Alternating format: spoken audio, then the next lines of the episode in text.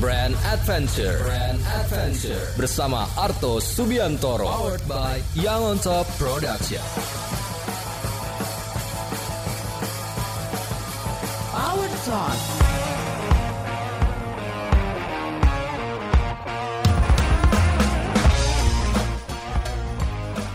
Halo ya, selamat malam Power People. Jumpa lagi bersama dengan saya Artus Subiantoro di program Power Talk eh, Brand Adventure, sebuah program yang membahas tentang kehebatan brand-brand lokal di seluruh Indonesia dan hari ini kita kedatangan tamu yang istimewa. Kenapa istimewa? Karena selama ini saya selalu membawa tokoh-tokoh yang sebenarnya punya produk, punya inisiatif dan kemudian itu dikembangkan menjadi sebuah brand. Dan kali ini tamu kita cukup spesial karena selama ini kita membahas sebuah brand yang memiliki barang atau jasa yang jelas, tapi kali ini makhluknya tidak terlalu jelas. Namanya Trisha Amanda Ardi Cas, tapi saya panggilnya Trisha aja ya. Ah, halo, apa kabar Trisha? Baik, alhamdulillah. Selamat datang di studio. Trisha adalah uh, founder dari Zeta Bag. Jadi Zeta Bag ini adalah sebuah entitas, sebuah brand ini PT ya berarti ya. Mm-mm, PT, udah yang basisnya adalah menjual sesuatu dalam tanda petik. Nah, Trisha boleh jelaskan nggak Zeta Bag itu bergerak di bidang apa dan apa yang paling unik dari Zeta Bag? Oke, mungkin sebelum aku ceritain Zeta Bags itu sendiri apa, better aku ceritain sejarahnya dulu deh. Oke, boleh. Eh, ya perkenalkan nama aku Trisha Amanda Ardicas. Terima kasih Mas Hato udah diundang sini, spesial banget, senang. Jadi sebenarnya kalau singkat cerita nih, eh, dari aku mulai lulus eh, S1 Mm-mm. jurusan akuntansi, Ya, terus aku akhirnya membantu perusahaan papa, oke. Il Nostro Laundry namanya. Oke, so itu adalah laundry ya. Mm-mm. Terus eh, enam bulan doang tapi di situ. Mm-mm. Setelah itu aku coba cari kerja di tempat yang lain, Mm-mm. kerja di financial services. Mm-mm. Tapi cuman sampai 2 tahun Mm-mm. karena sembari aku lanjutin S2 aku Oh, oke. gitu di business management. Ya, Setelah itu aku balik lagi kembangin usahanya papa. oke. eh, dan akhirnya terbentuklah Zeta Bags. Jadi awalnya Oh. sebenarnya adalah Il Nostro-nya sendiri ya, sebuah laundry yang sudah sejak tahun berapa Il Il Nostro ya? Jadi kalau Inostra itu udah dari tahun 1995 Oke. gitu memang kan namanya laundry ya Ya, cuman ya. sebenarnya more than itu kalau kita mikirnya laundry itu oh cuman cuci baju cuci linen bed cover terus dress dress Hmm. tapi ini more than that kita spa for leather and sweat goods Oke, gitu. eh, spa untuk kulit dan ya bahan berbahan kulit bahan-bahan ber- berkulit. Lalu kenapa kemudian justru tidak mau melanjutkan usaha dari papa, tapi kemudian mendirikan Zeta Bag? Apa yang unik dari Zeta Bag? Atau ap- apa celah yang dilihat dalam perjalanannya membangun Inostro sehingga membuat Zeta Bag? Oke, jadi gini ceritanya. Awalnya tuh kan waktu aku lulus S1 S- itu, S1? itu kan jurusan aku kan akuntansi. Ya. Dan mostly teman-teman aku tuh pada cita-citanya pengen ah gue pengen jadi akuntan deh gitu. Ya, Terus ya. kerja di kantor akuntan publik. Ya. Ya kayak di Big Four kayak Ya, EY, ya, KPMG gitu kan. Nah, terus Ya. tapi aku kan eh, enggak aku harus stick dengan eh, tetap pengen jadi pengusaha Mhm. dan kalau emang mau kerja pun itu harus yang memang aku suka gitu. Kalau akuntansi ini aku nggak suka kan. Pastinya. Jadi akhirnya aku memutuskan oke, papa nih tantangin. Oke, eh, coba deh um, Trisha bikin bagus nih perusahaan. Hmm, Bingung kan? Bagus ini kan terminologinya banyak banget ya. ya. Dan bingung nih mau, mau Bagus perusahaan ini maksudnya Il Nostro-nya. Iya gitu. Coba nih bikin bagus nih perusahaan kan banyak kan bagus Iya. dalam apa? Kalau kita ngelamar kerja tuh udah pasti udah tahu nih dari awal kita apakah ditempatkan di bagian keuangan kah, Mhm. operasional kah, eh, HRD kah, atau marketing gitu kan? Iya. Jelas kan gitu. Betul. Tapi ini tuh nggak sama sekali dikasih tahu, jadi no clue. Terus mikir ah kayaknya marketing keren nih, enak Hmm. nih gitu kan bisa ketemu banyak orang. Tapi mikir lagi kalau marketing itu kan kita maksudnya kita harus nge-brandingin suatu brand yang udah jasa sudah lama nih dari tahun 95 gitu kan. Hmm. Dan pasti aku akan membutuhkan banyak dana. Nggak lucu lah baru masuk terus apa langsung pah minta duit ya. eh, soalnya mau sponsorin eh, event A atau misalnya Hmm, hmm. aku harus iklan di majalah apa atau di Ya. TV apa nggak lucu dong gitu ya. Aku Ya. mikir deh sekarang coba kerjain operation. Jadi kita lihat apakah sistem yang sudah bekerja di Il Nostro itu di perusahaan itu sudah eh, efektif dan efisien. Mm-mm. Kalau efektif itu apakah seseorang yang bekerja di situ sudah benar melakukan pekerjaannya sesuai dengan hasil yang diharapkan dan efisien itu apakah memang aktivitas mereka itu memang sudah minim pemborosan gitu. Nah, Oke, nah ini kan masih semua latar belakang sebelum kemudian Trisha mendirikan Zeta Bag ya. Masih panjang ini sebenarnya masih panjang. Nah, iya. tapi sayang karena waktu kita sebentar lagi sudah mau habis. Oke. Jadi harus langsung eh, nanti digali lebih dalam. Kemudian kenapa proses itu kemudian bertransformasi menjadi Zeta Bag ya. Oke. Tapi kita kembali dulu, jangan bernafas, jangan ke mana-mana. Kita kembali setelah yang satu ini.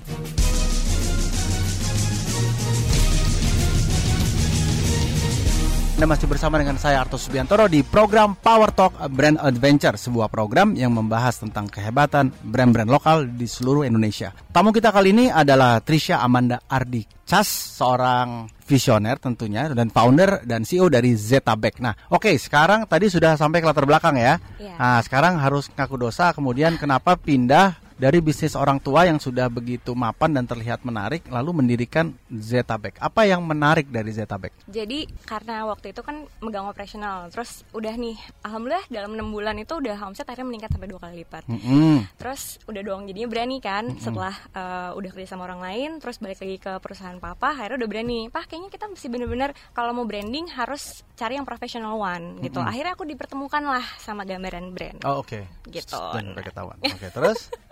Nah gitu. Dan ternyata orangnya ada di depan saya ini foundernya. Terus uh, nah di situ akhirnya aku banyak berkomunikasi dengan customer. Jadi benar-benar turun langsung ke counter gitu kan ngobrol banyak. Inget banget ada satu Event? ya event. Itu si customernya nanya Mbak Trisha itu kok lucu banget sih tas Hermes Bolit waktu itu Hmm, warnanya lime. Tanyain dong ke ownernya itu dijual apa enggak sih? Oh, ini waktu masih ada di Ilnistro ya? di Nostro Oke, ya. gitu. Oke, oke, oke. terus aku jadi berpikir kan hah uh, ngejual gitu. Maksudnya emang orang Padahal mau padahal gitu? itu adalah tas-tas yang baru di mahal treatment baru selesai di spa. Yang baru di treatment punya orang lain Yes. di laundrynya papa. iya. Oke. gitu. Terus kayak eh, hah? Gitu. Eh, emang ada ya bisnis kayak gini? Tapi aku akhirnya Jadi ini yang di yang yang di yang di laundry oleh papa ini semua tas-tas bermerek, semua uh, berbahan kulit, sabuk sepatu juga. yes Oke, semuanya itu every single letter, e- letter. every single leather goods Yes. dari brand-brand ternama dunia seperti Hermes, Hermes, Louis Vuitton, gitu ya, Chanel Yes. dan lain-lain itu semua di treat di El Nostro. Ya, Oke, terus gitu. terus ya udah akhirnya aku cobalah karena penasaran aku hubungi lah si ownernya kan kayak Mbak ini ada yang mau nih gitu eh, tas Mbak. Oh ya boleh boleh saya juga udah bosen kok. Saya tuh pengen ganti sama warna purple gitu. oh ini katanya. ngomong ke customer yang lain. Iya, yang, yang, punya tas. itu karena kan Oke. kalau habis di spa itu kan eh, dia di wrap pakai apa pakai plastik bening kan, Ini- jadi kelihatan gitu Ini loh. sekedar gambaran aja karena kita juga banyak yang nonton hari ini ada Mas Uung Ferry dari Purwokerto. Mm-mm. Uh, Mas Uung nih nggak tahu kalau harga satu tas Hermes itu ternyata melebihi harga satu mobil Avanza kali ya.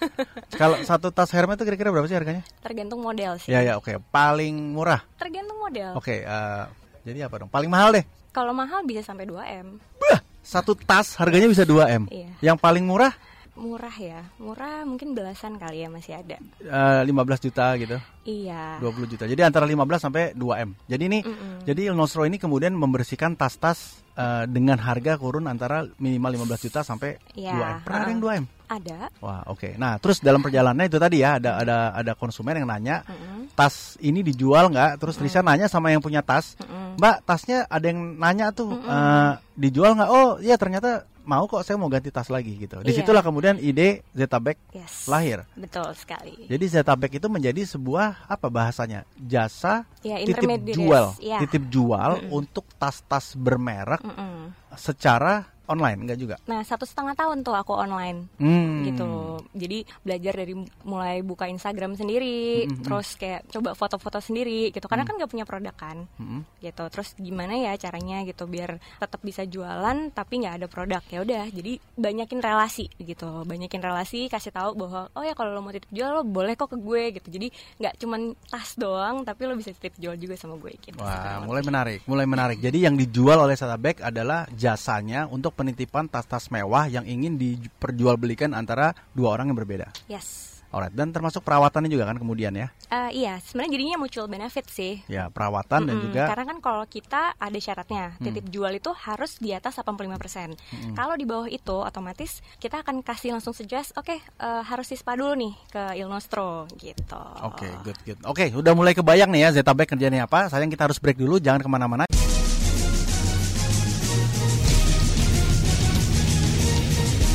Kita masih bersama dengan Trisha Amanda Ardi Cas, founder dan CEO dari Zetabek. Dan sebelum kita masuk ke pertanyaan berikutnya, ini ada sudah ada beberapa bukan penelpon ya, PDM yang akan bertanya kepada kita dan pertanyaannya keren sih. Yang pertama dari Raffi Lukman, Eh, Raffi Lukman nanya, ini kan konsepnya sebenarnya menjual, benar ya Tris ya, menjual em, tas milik orang lain, tas second gitu ya dengan kualitas yang sudah bagus kepada orang lain. Nah, barangnya kan pasti sangat limited sekali. Nah, kemudian bagaimana caranya supaya bisnis ini bisa di scale up gitu? Pernah ada nggak sih di luar negeri konsep toko yang menjual barang second tapi kemudian punya cabang atau punya franchise ada di mana-mana?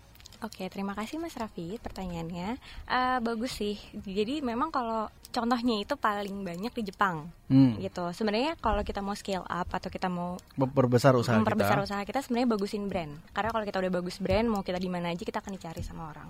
Oke. Tuh, itu sih. Oke.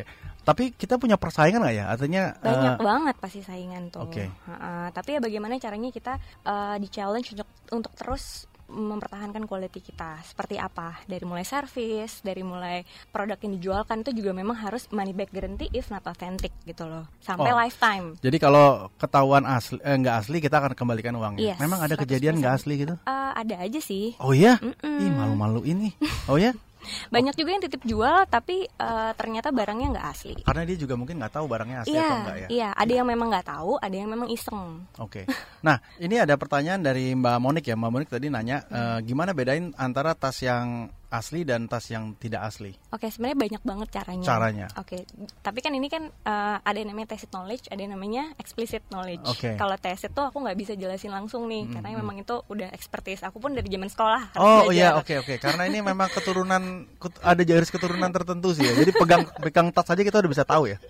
Iya, gitu deh. Tapi kalau misalnya mau lihat dari eh, kelengkapannya seperti cash Chanel tuh kan ada hologramnya, ada stiker hologramnya, Hmm. ada cardnya. Nah itu mungkin bisa bisa dilihat dari situ, karena pasti kerasa kok bedanya. Terus kayak hardware-nya juga pasti beda gitu. Karena walaupun sepinter-pinternya orang bikin palsu, pasti ada part yang memang nggak mungkin bisa dicontoh bener-bener 100% gitu. Nah itu kecil-kecil banget. Dan itu orang bicara ada yang KW1, KW2, KW3 gitu ya. Aku sih nggak mempelajari itu ya. Cuman aku Oh. bilang pokoknya ini otentik atau tidak. Hmm, aku aja. akan mempelajari itu.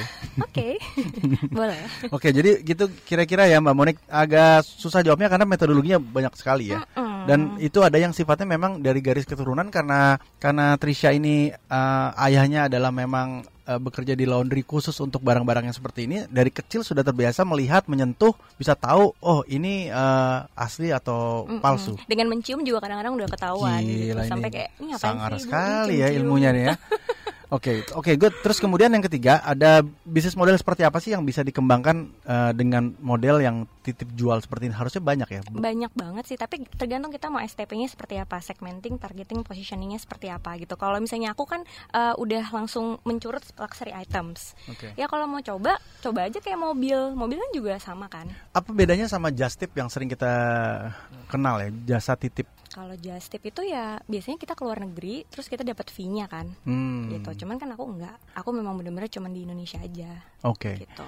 Oke. Nah, pertanyaan berikutnya adalah apa tantangan yang paling apa ya? paling mendasar ketika pertama kali kita ketemu customer kemudian ini terjadi tawar menawar kan ya? Itu tergantung sih, tergantung dari tipe customernya. Hmm. Aku membaginya menjadi dua. Oke. Ada yang kelas A Hmm. sama kelas B plus. Mm-mm. Kalau yang A ini emang kayaknya turun menurun udah kaya banget nih. Oke, Tuh. yang A ini ya. Iya. Jadi ada customer yang nggak pernah mungkin akan menawar gitu ya, ketika Eh, kita kasih harga. Karena mereka meli, apa menilai barang itu bukan cuman dari barangnya aja, tapi dari kualitas barang tersebut, terus juga kelangkaan barang tersebut, gimana cara kita mendapatkannya, itu kan juga ada nilai-nilai yang more than yang harga di website misalnya, gitu. Nah itu tuh buat yang kelas A biasanya kayak gitu. Oke, kelas yang B. Kalau yang B plus ini biasanya kan kalau yang A tadi kan yang uh, memang udah turun temurun kaya nih. hmm. Tapi kalau yang B ini yang eh B plus nih yang memang fashionista. Jadi uh, suka tukar menukar barang Hmm. gitu kan. Jadi kalau misalnya mereka kita fasilitasi dengan oke kalau lo mau emang barang bagus sih jamin otentik ya lo beli dari kita. Tapi kalau lo mau titip jual pun biasanya mereka nggak mau terlalu jauh harga yang mereka jual itu dari harga yang dia beli gitu karena mereka pengen dapat cash lagi itu untuk beli barang yang lain dengan model yang lain gitu Oke, menarik. Nanti kita akan bahas juga perilaku dari market ini ya, karena banyak sekali yang mau tahu how to break the luxury market consumer dan mungkin eh, Trisha bisa share sedikit nggak usah banyak-banyak untuk Oke, kita. Oke, siap. kita kembali setelah yang satu ini.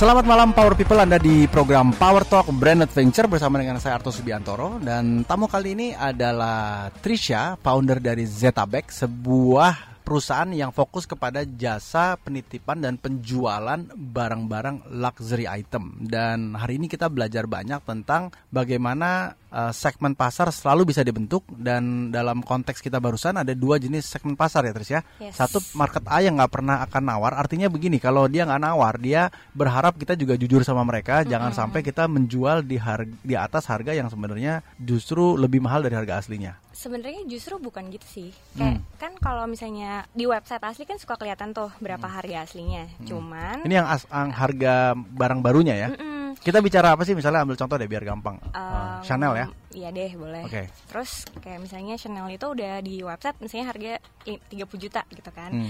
Terus aku jual misalnya 32 juta gitu misalnya. Terus kayak kok lebih mahal sih Mbak Trisha dari harga dari harga apa uh, websitenya gitu. Ya karena si Chanel ini emang hot items. Jadi maksudnya uh, walaupun ada di website tapi pertanyaannya barangnya available apa enggak? Hmm. gitu loh available apa enggak di store Hmm. gitu atau kalau misalnya kita sedangkan kan karena namanya industri fashion ini kan cepat banget naik turunnya kan kalau Hmm. misalnya ah, ada sih kayak LV atau Hermes gitu kalau misalnya emang lo mau ya udah lo deposit dulu nanti lo nunggu waiting list sampai 6 bulan gitu misalnya nah itu kan udah keburu nggak hits lagi kan Betul. tuh barang gitu. Uh, jadi yang diambil itu memang yang ketersediaan barang tersebut. Sama lah kayak hukum ekonomi sederhana. Makin banyak orang yang mau tapi barangnya makin langka berarti kan Harganya harga semakin makin tinggi, tinggi. tapi semakin banyak barang itu di pasaran orang nggak suka ya mereka akan berlomba-lomba untuk menjual dengan harga murah Oke. gitu sesimpel itu sebenarnya Oke, gitu. eh, ini sebenarnya sama nggak sih kalau kebetulan saya suka motor, Mm-mm. terus eh, cari motor klasik gitu ya. Mm. Mungkin nggak sih tas-tas luxury item ini juga dianggap sebagai investasi untuk 10 tahun ke depan harganya Yes. bisa lebih mahal lagi. bener bener banget Sangat. Mm-mm. Dan dan itu banyak sekali yang melakukan itu. Mereka investasi beli tas, Iya. kemudian nanti lima tahun lagi dijual dan itu menjadi klasik atau vintage item. Iya, sama kayak Chanel, apa eh, jam Rolex juga kayak gitu. Mungkin dia belinya waktu cuma 50 juta, tapi sekarang harga nilainya 100 juta. Ketika dia misalnya mau jual harganya 70 juta ya oke. Gitu orang akan tetap cari. Dan di sini berarti kita bicara harga yang sebenarnya pasarannya abu-abu ya, nggak pernah ada Mm-mm. harga yang pasti gitu ya. Mm-mm, gitu. Oke. Makanya itulah challenge kita nih di Zetabex untuk mengkurasi harga barang-barang tersebut gitu. Gimana caranya biar everyone should be happy here gitu. Owner yang titip jual happy, barangnya cepat jadi cash lagi, buyer yang ju- yang beli juga eh, happy karena barangnya di atas 85%, terus apa namanya dijamin keasliannya dan harganya juga nggak mahal gitu. Oke, apa kunci keberhasilan dari Zetabek menurut Risha eh, sejauh ini dibandingkan dengan eh, mungkin eh, brand-brand lain yang ada di Jakarta dan sekitarnya? Oke, kalau kunci keberhasilan aku nggak menganggap aku udah berhasil sih. Aku Oke. masih dalam proses gitu Ya. untuk sukses. Tapi kalau misalnya orang bilang, oke, lo lihat dari financial growth atau uh, profitability gitu. Kalau aku nggak melihat kesuksesan dari situ aja, tapi lihat dari social impact yang ada gitu. Oke. Nah, uh, dari awal bikin bisnis ini pun juga berusaha banget gimana caranya biar bisnis ini bukan buat gue sendiri, tapi ter- uh, orang-orang yang lain tuh terbantu akan bisnis ini gitu. Makanya banyak juga program-program yang sifatnya continuous kayak program adik asuh lah yang bisa bikin orang uh, apa mencetak uh, banyak uh, penghafal Al-Quran gitu kan terus juga bikin uh, renovasi musola terus kayak program Oh, kemarin di Palu itu oke, gitu oke, jadi oke.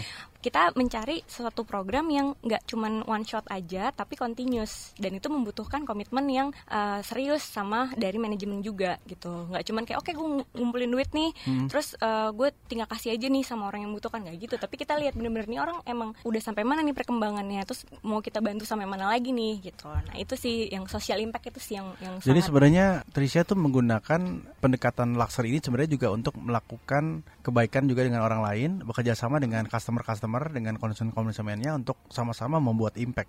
Ini kan sebenarnya mirip sama anak motor Harley Davidson gitu ya misalnya, yang kemudian sama-sama rombong-rombongan naik motor pergi ke mana, lalu melakukan aksi sosial dan segala macam. Itu kira-kira hampir mirip nggak sih? Eh, mungkin ya aku saya nggak tahu juga sih Kamu nggak pernah naik motor? Nggak. Waduh, ini mesti minta suami naik motor ya berarti. pernah sekali-sekali dulu di Bandung pacaran Oke. Nah, kalau kemudian kalau kita bicara kompetisi, Mm-mm. seberapa susah sebenarnya bisnis model ini di crack atau ditiru oleh kompetitor sebenarnya? Barrier to entry-nya rendah ya. Aku Betul mau kasih kan? tahu rendah.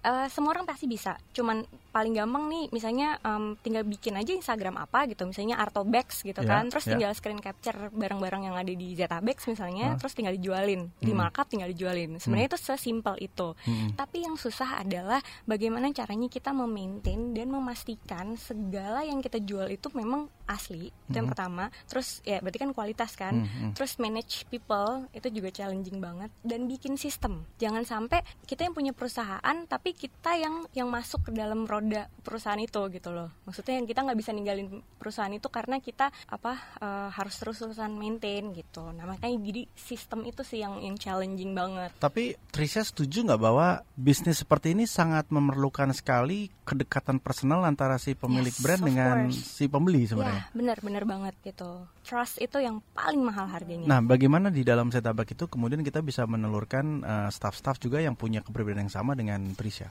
aku dulu pernah punya pengalaman. Jadi waktu bazar uh, ada stafku yang nangis terus seduh-seduh. Aku tanya kenapa? Kok kamu nangis gitu? Iya bu, tadi ada yang nawar. Tasnya dicolong, Bu. Bukan amit-amit.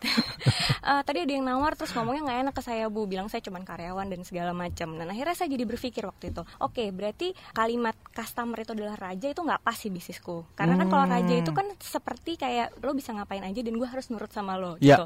Nah ya. kalau aku nggak mau gitu karena kita sama-sama butuh. Lo butuh jasa kita untuk jualin barang lo, gue juga butuh lo untuk kayak perputaran bisnis gue gitu kan. Hmm, hmm. Nah akhirnya dan itu yang membuat aku jadi mendidik para staffku untuk punya level of confidence yang tinggi gitu loh. Kalian jangan merasa bahwa kalian di bawah, apalagi di atas gitu kan. Hmm, Jadi hmm. ketika kalian merasa sejajar sama uh, customer itu, ketika kalian menjelaskan product knowledge atau kalian menjelaskan sistem yang ada di perusahaan, itu kalian akan pede gitu. Sama seperti saya kalau lagi jelasin gitu. Itu Dan sih. dan berapa lama waktu yang dibutuhkan untuk training seperti itu?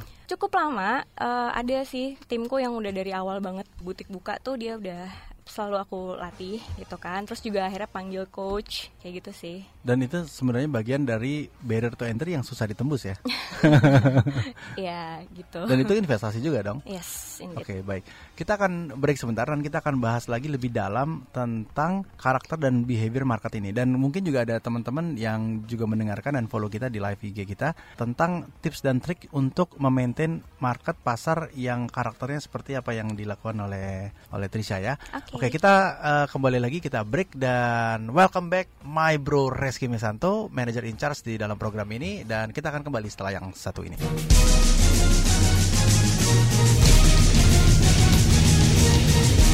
Selamat malam Power People, masih bersama dengan saya Arto Subiantoro di program Power Talk Brand Adventure, sebuah program yang membahas tentang kehebatan brand-brand lokal di Indonesia dan tamu kita kali ini adalah Trisha dari Zetabek. Dan yang menarik Nora, yang menarik dari Trisha adalah sebenarnya Trisha ini tidak punya brand, tapi melakukan sebuah jasa titip jual untuk brand-brand atau uh, barang-barang luxury item dari si penjual kepada potensial calon pembeli. Nah, Tris, uh, sebelum mulai, sebenarnya tuh bisa dibilang jatuh bangun nggak sih kalau kalau mengingat perjalanan Trisha yang sebenarnya sudah dibantu oleh El Nisro gitu ya, tapi itu masih bisa juga dibilang jatuh bangun nggak untuk membangun trust tadi? Banget, banget. Banget ya? Itu challenge-nya tuh luar biasa banyak gitu. Kayak eh, aku pun pernah kok sampai salah eh, dropship waktu itu kan. Jadi pakai paper bag-nya Zetabex. Padahal harusnya kalau misalnya dropship tuh yang kita nggak boleh pakai embel-embel perusahaan kita kan. Mm-mm. gitu. Nah itu aku sempet tuh ngelakuin hal itu dan eh, bener-bener bikin drop waktu itu karena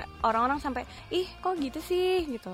Padahal kan sebenarnya human error. Nah dari situlah bener-bener belajar oh saya sebagai leader saya harus bener-bener bisa kontrol tim dengan sangat baik gitu. Nggak ada alasan itu salah tim itu memang salah kita kita nggak bisa kontrol. Oke, ini pertanyaan yang sama dengan eh, Hari Sukirio ya. Tanya Mbak Trisha, a- emang awal mulanya nggak nggak nggak ragu gitu ya masuk ke bisnis yang sebenarnya sangat beresiko. Emang beresiko nggak ya? Banget resikonya banget. Perlu ada modal nggak untuk mulai itu? Eh dulu sih enggak ya. Aku bener-bener ngumpulin dari 100, 200 ribu, 300 ribu. Terus akhirnya langsung aku separate tuh sepertiga untuk apa retain earning atau laba ditahan. Terus Hmm. sepertiga lagi untuk zakat dan sepertiganya lagi aku untuk beli Masih barang. ada sepertiganya buat zakat. Iya.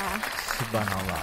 Oke, terus Nah baru deh eh, apa namanya? eh, nah baru deh karena memang gini. Jadi dari awal emang aku tuh pengen banget. Gak aku suka branded items tapi papa tuh keras banget didiknya. Jadi walaupun mereka mem- papa mampu cuman aku nggak boleh gitu. Kayak ya kalau mau punya ya beli sendiri gitu. Makanya punya branded item items pun setelah aku punya Zeta Bags gitu. Nah waktu yang tadi sepertiga sepertiga itu awalnya baru mampu belinya tuh cuma Chanel Chanel vintage yang Hmm, hmm. ya pokoknya yang model-model lama gitu kan yang cuman berapa lah gitu kan. Sampai akhirnya nabung lagi nabung lagi. Dari yang cuman satu itu Bisa eh, dipakai buat sebenarnya hampir sama kayak kita mungkin jual beli mobil gitu ya. iya Ya kan kita bisa, Bisa beli mobil eh, satu ditabung satu, Mm-mm. beli lagi yang baru, Mm-mm. lalu beli lagi yang lebih mahal. Mm, iya, Sambil lebih bagus, lebih bedanya mahal. mungkin kalau dalam case-nya Trisha, marketnya memang dari awal sudah di segmen dibentuk berdasarkan perjalanan panjang uh, Il Nostro. Tapi bisa jadi kalau kompetitor atau bukan kompetitor lah ya orang lain mungkin dia berproses juga ya, Mm-mm. cari pasar yang mana, segmen yang mana Mm-mm. dan, dan, harus stick sih sama segmen kita itu jangan ke mana-mana gitu dan harus tahu benar gitu siapa sih customer kita gitu karena beda cara servisnya pasti Oke, apa yang paling susah dipertahankan ketika kita sudah punya brand yang cukup dikenal? Kita bisa bilang nggak sebenarnya Zeta Bag ini di Jakarta dan marketnya sampai Jakarta atau sampai di luar Jakarta? di, sampai di luar Jakarta Sampai di jual Jakarta dan semua tahu kalau mau cari barang ini nyarinya ke Zeta Bag gitu. Iya insya Allah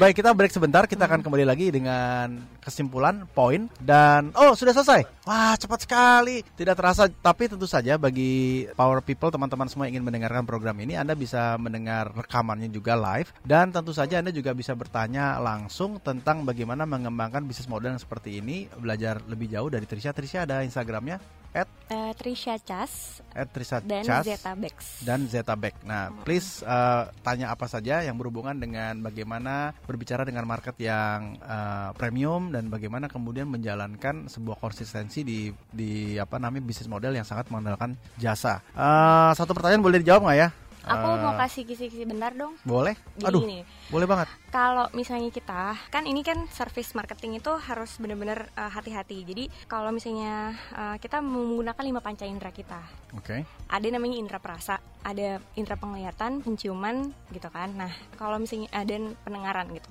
Kalau uh, aku berusaha banget bikin butik itu bener-bener punya experience yang bener-bener terasa luxury sama customer. Dari pertama kali mereka lihat mereka udah termanjakan nih dengan mata yang lightingnya bagus terus eh pencahayaannya terang terus penataannya juga bagus gitu kan. Terus juga dari penciuman nah itu harus butik itu harus wangi gitu. Terus kalau pendengaran kalau pertama kali orang datang itu uh, uh, timku tuh harus bisa halo selamat siang selamat datang di Zeta Bags gitu. Jadi dia harus harus moodnya dapat gitu uh, happy gitu kan. Terus juga waktu di apa namanya uh, pegang barangnya mereka udah pakai sarung tangan udah pakai blazer dan kayak bener-bener menunjukkan bahwa barang yang di trade ini adalah barang yang luxury gitu bukan yang Oke. gitu. Jadi wow, ya keren sekali. harus Dan itu bagian dari dan itu bagian dari kalau dalam brand kita sebutnya touch point. Yes. Ya, proses untuk menciptakan satu persepsi lewat berbagai inisiatif kegiatan yang menunjukkan tentang persepsi itu. Mm-mm. Baik, Trisha, terima kasih banyak atas waktunya. Nggak terasa kan, satu jam sudah dan sekarang kayaknya banyak yang mau disampaikan. Uh, dan tentu saja program ini uh, merupakan kolaborasi yang apik antara Brand Adventure dengan Young Auto Production. Dan kita ingin mengucapkan terima kasih kepada Trisha yang sudah mau berbagi sharing uh, tentang bagaimana membangunkan brand tanpa punya produk, tapi justru mengandalkan hati untuk membangun relasi dengan konsumen. Terima kasih banyak Trisha. Sampai kita ketemu lagi. sama-sama Mas Nanti ada apa-apa kita ngobrol lebih dalam tentang Siap. how to build luxury brand. Oke. Yap. Dan akhirnya